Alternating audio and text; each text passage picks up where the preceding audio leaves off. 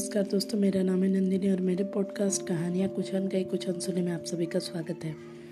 आशा करती हूँ आप सभी स्वस्थ और सुरक्षित होंगे। इसी शुभकामना के साथ चलिए कहानी को आगे बढ़ाते हैं। निर्मला चारपाई से उठकर बोली, आइए दीदी बैठिए। रुक्मिणी ने खड़े खड़े कहा, मैं पूछती हूँ, क्या तुम सबको घर से निकाल कर अकेले ही रहना चाहती हो? निर्मला ने कातर भाव से कहा, क्या हुआ दीदी जी? मैंने किसी को कुछ नहीं कहा। रुक्मिणी मानसाराम को घर से निकाल देती हो। इस पर कहती हो, मैं तो कुछ नहीं कही। क्या तुमने इतना भी नहीं, तुमसे इतना भी नहीं देखा जाता? निर्मला, दीदी जी तुम्हारे चरणों को छुकर करती हूँ, मुझे कुछ नहीं मालूम। मेरी आँखें फूट जाए अगर उनके विषय में मुँह तक खोला हो। रुक्मिणी क्यों व्यर्थ कसम खाती हो? अब तक तोताराम कभी लड़कों से नहीं बोलते थे। अब एक हफ़्ते के लिए मानसाराम ननिहाल चला गया था। तो इतने घबरा गए थे कि खुद जाकर लिवा लाए अब इसी मानसाराम को घर से निकालकर स्कूल में रखे देते हैं। अगर लड़के को बाल, लड़के का बाल भी बाका हुआ तो तुम जानोगे, वह कभी बाहर नहीं रहा। उसे न खाने की सूरत रहती है, न पहनने की। जहाँ बैठता है, वहीं सो जाता है। कहने को तो जवान हो गया, पर स्वभाव बालक सा है। स्कूल में उसकी मरण हो जाएगी। वहाँ किसे फ़िक्र होगी कि इसने खाया कि नहीं? कपड़े उत, कहाँ उतारे हैं? कहाँ सो गया है?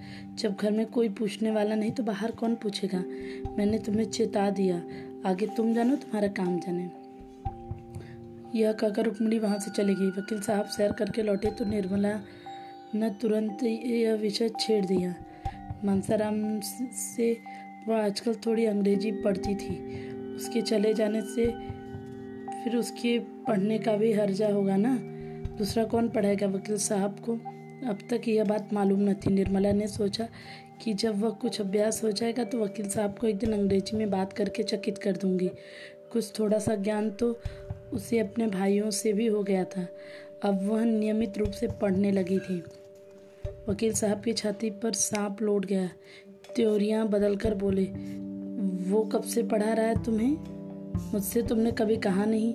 निर्मला ने कहा यह रूप रू, निर्मला ने यह रूप केवल एक बार देखा जब उन्हें सियाराम को मारते मारते बेदम कर दिया था। वही रूप और भी विकराल बनकर आज उसके सामने दिखाई दे रहा था। सहमती हुई बोली उनके पढ़ने में तो इससे कोई हर्ज नहीं है। मैं उसी वक्त उनसे पढ़ती हूँ जब उन्हें फुर्सत रहती है। पूछ लेती हूँ कि तुम्हारा हरज हो रहा हो तो तुम जाओ। बहुधा जब वह खेलने जाने लगते हैं तो दस मिनट के लिए रोक लेती हूँ। मैं खुद चाहती हूँ कि उनका नुकसान ना हो। बात कुछ न थी, मगर वकील साहब हताश से होकर चारपाई पर गिर गिर पड़े और माथे पर हाथ रखकर चिंता में मग्न हो गए। उन्हों, जिन, उन्होंने जितना समझाया था, बात उससे अधिक बढ़ गई थी। उन्हें अपने ऊपर क्रोध आ गया कि मैंने पहले क्यों इस लौंडे को बाहर रखने का प्रबंध न किया। आजकल जो यह महारानी इतनी खुश दिखाई देती है, इसका रहस्य में अब समझ आया। पहले कभी कमरा इतना सजाया न रहता था। बनाव चुनाव भी न करती थी। अब देखता हूँ तो काया पलट सी हो गई। जी में तो आया कि इसी वक्त चलकर मनसाराम को निकाल दे। लेकिन प्रौढ़ बुद्धि ने समझा कि इस अवसर पर क्रोध की ज़रूरत नहीं है। कहीं इसने भाप लिया तो गजब हो जाएगा। हाँ जरा इसके मनोभाव को टटोलना चाहिए। बोले, यह तो मैं जानता हूँ कि तुम्हें दो चार मिनट पढ़ने से उसका कोई हर्ज नहीं है, लेकिन आवारा लड़का है, अपना काम न करके करने से उसे एक बहाना तो मिल जाएगा। कल अगर फेल हो गया तो साफ़ कह देगा, मैं तो दिन भर पढ़ाता रहता था, मैं तुम्हारे लिए कोई मिस नौकर कर रहा, रख दूँगा। कुछ ज़्यादा खर्च ना होगा। तुमने मुझसे पहले कहा नहीं यह तुम्हें भला क्या पढ़ाता होगा? तो चार शब्द बताकर भाग जाता होगा। इस तरह तो तुम्हें कुछ भी नहीं आएगा। निर्मला ने तुरंत इस आक्षेप का खंडन किया।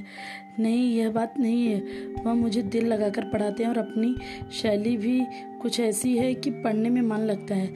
आप एक दिन ज़रा उनको समझाना देखिए। मैं तो समझती हूँ मिस इतने ध्यान से नहीं पढ़ाएगी।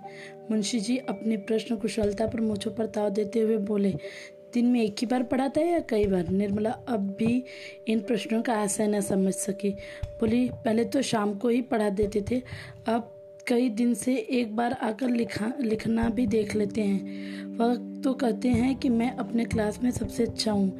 अभी परीक्षा में इन्हीं को प्रथम स्थान मिला था। फिर आप कैसे समझे कि उनका पढ़ने में जी नहीं लगता? मैं इसलिए और भी कहती हूँ कि दीदी समझेगी।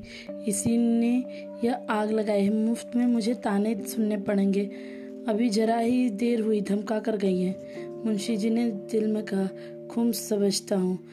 तुम कल की छोरी होकर मुझे चराने चली हो। दीदी का सहारा लेकर अपना मतलब पूरा करना चाहती हो? बोले, मैं नहीं समझता। बोर्डिंग का नाम सुनकर क्यों लौंडे की नानी मरती है?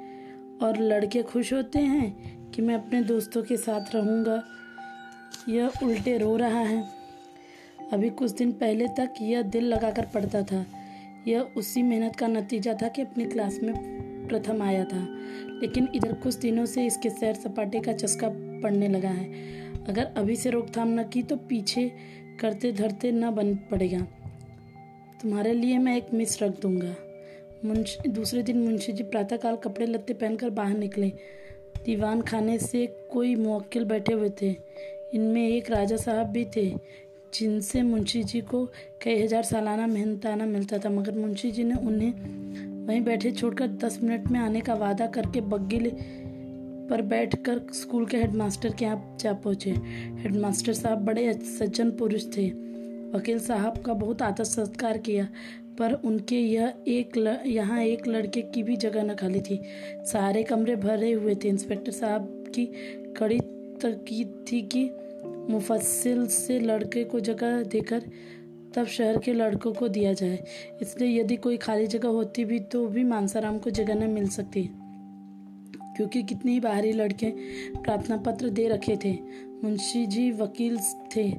रात दिन ऐसे प्राणियों से साबिका रहता था, जो लोभवश असंभव का भी संभव असाध्य को भी साध्य बना सकते थे। समझे, शायद कुछ दे लेकर काम निकल जाएगा। दफ्तर क्लर्क से ढंग की कुछ बातचीत करनी चाहिए। पर उसने हंसकर कहा, मुंशी जी, यह कचहरी नहीं, स्कूल है। हेडमास्टर साहब के कानों में इसकी भनक पड़ गई तो जामे से बाहर हो जाएँगे और मानसा को खड़े खड़े निकाल देंगे। संभव है कि अफसरों से शिकायत कर दें। बेचारे मुंशी जी अपना मुँह लेकर रह गए। दस बजते बजते झुल्लाए हुए घर पहुँचे। मानसाराम उसी वक्त घर से स्कूल के लिए निकल रहा था। मुंशी जी ने ठोकर, कठोर नेत्रों से देखा कहा मानो उसका वह शत्रु और घर में चले गए।